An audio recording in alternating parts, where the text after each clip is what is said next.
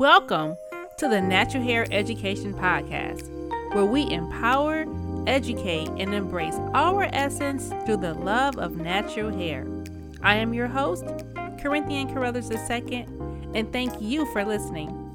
I am a licensed beauty educator, licensed cosmetologist, and natural hair culturist. I am co owner of Creative Hair School of Cosmetology and creator of Natural Hair Education where I guide, teach, and coach beauty school students and professional stylists on their path towards mastering and increasing their value and income in natural hair care and braiding. On this platform, we will discuss real hair stories, break myths, and grow in self love.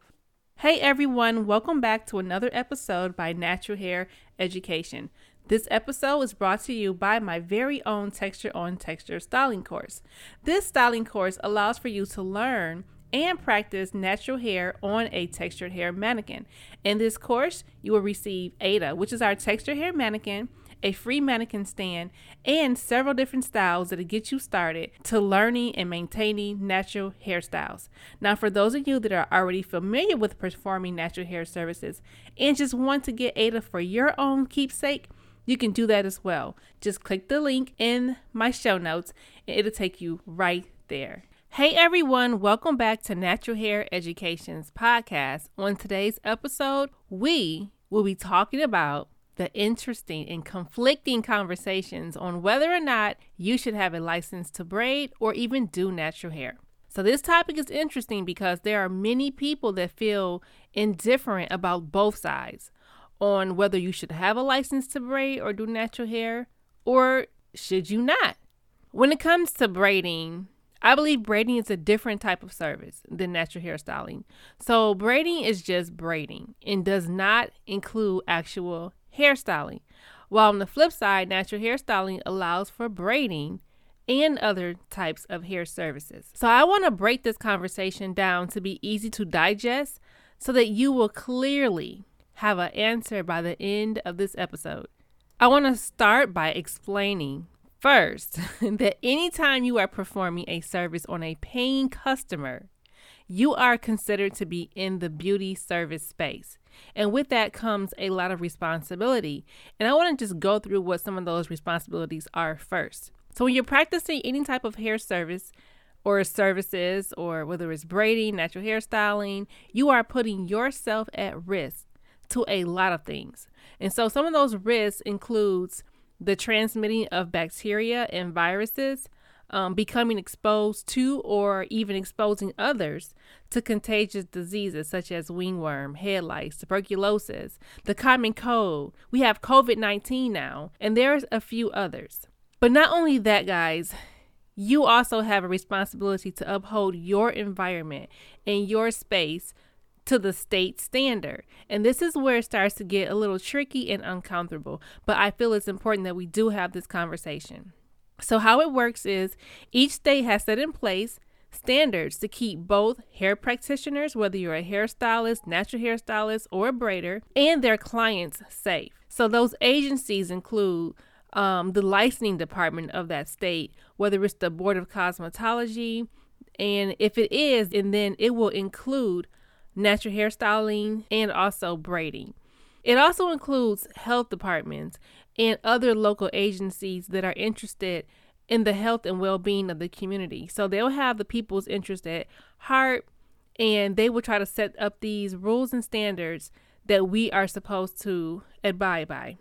And so when violations are made, or let's say a client called the state to complain about a service that you performed, it can cost you and not just your money, but also your time because now you have to prove, you have to respond, you have to do all these things that's going to pull you away from the things that you want to do.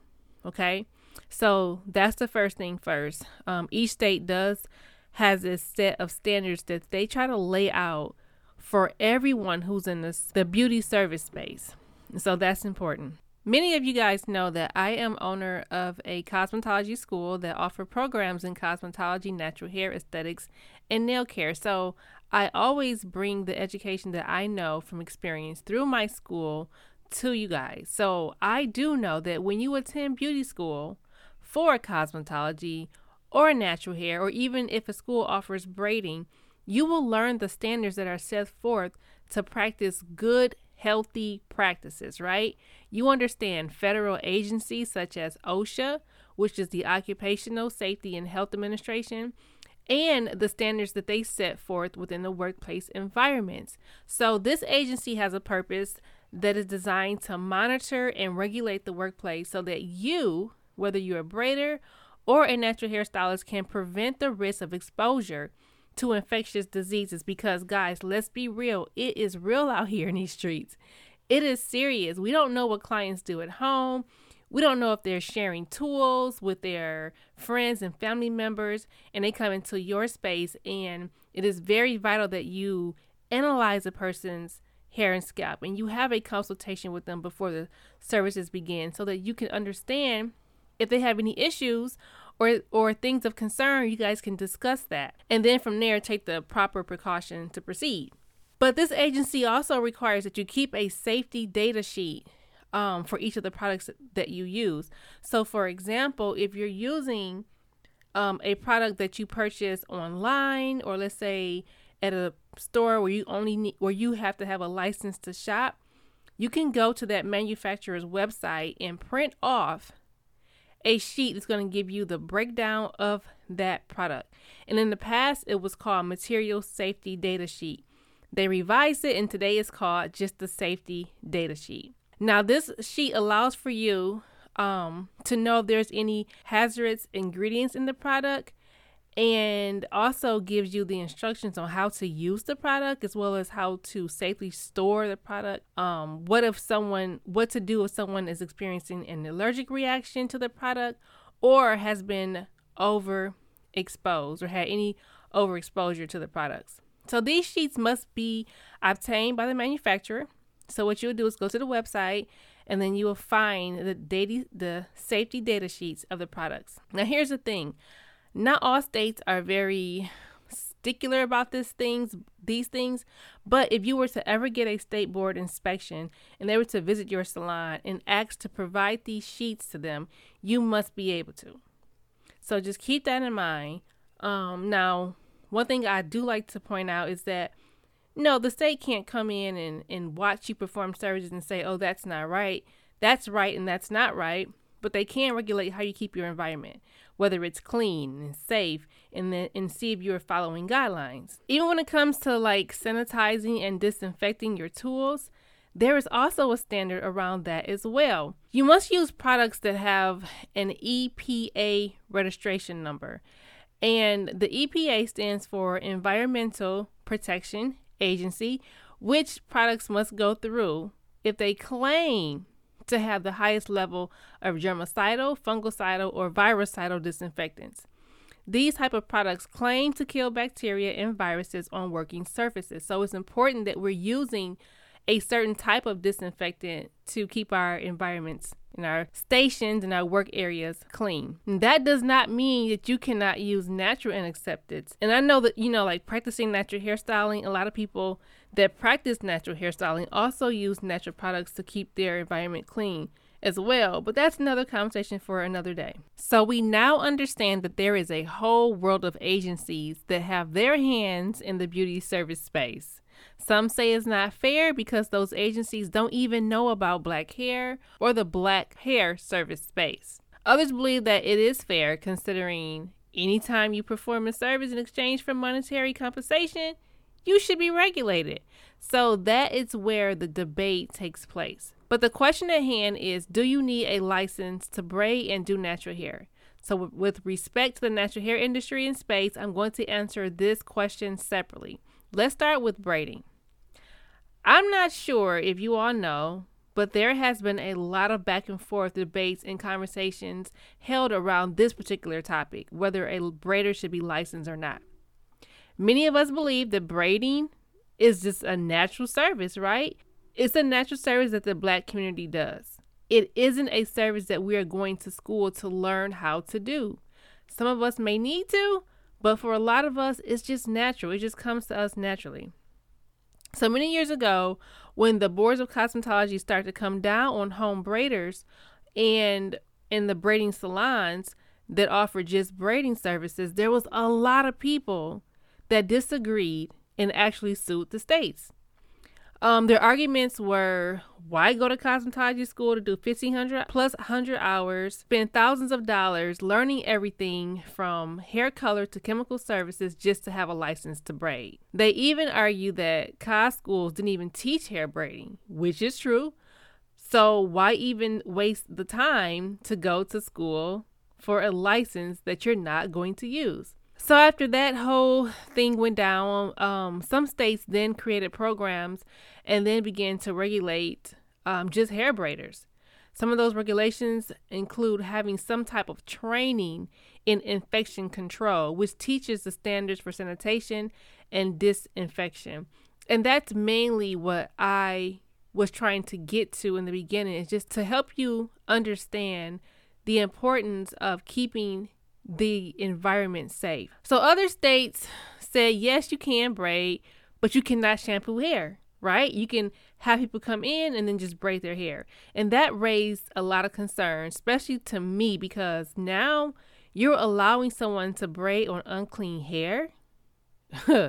Again, y'all, that's another conversation for another day. So my question to you would be and answer this honestly. Would you go to a dentist that's unlicensed? Or would you let a doctor perform surgery on you without being licensed? Right? These are questions to ask yourself, and you may say it's not the same, like it ain't the same, or there's no comparison. But I want someone for myself, I want someone that has the education about my hair, my skin, and my scalp to perform services on me. Okay? I don't want to just go to anyone who says, I just have this experience from just doing it. I don't want someone who's just using their skill set as a hustle. I want someone who takes this industry serious and has invested time within themselves to get training. So, if you are a braider and you only do services that include braids, my advice would be to check your state regulations to see the requirements for hair braiders and if your state do not require a license, still take classes. Take classes on infection control so you are at least keeping yourself to a high standard and taking the initiative to keep both you and your clients safe because it's very that's very important. Okay, now let's jump into whether or not a natural hairstylist should have a license to do natural hair services. I'm going to be clear with you guys. I'm just going to come out and just say yes. Okay? Yes. Now, whether your state offers a single program specifically for natural hairstyling or even not, you have to check and see. But I feel that the reason is yes, because you need to know and understand hair types and textures.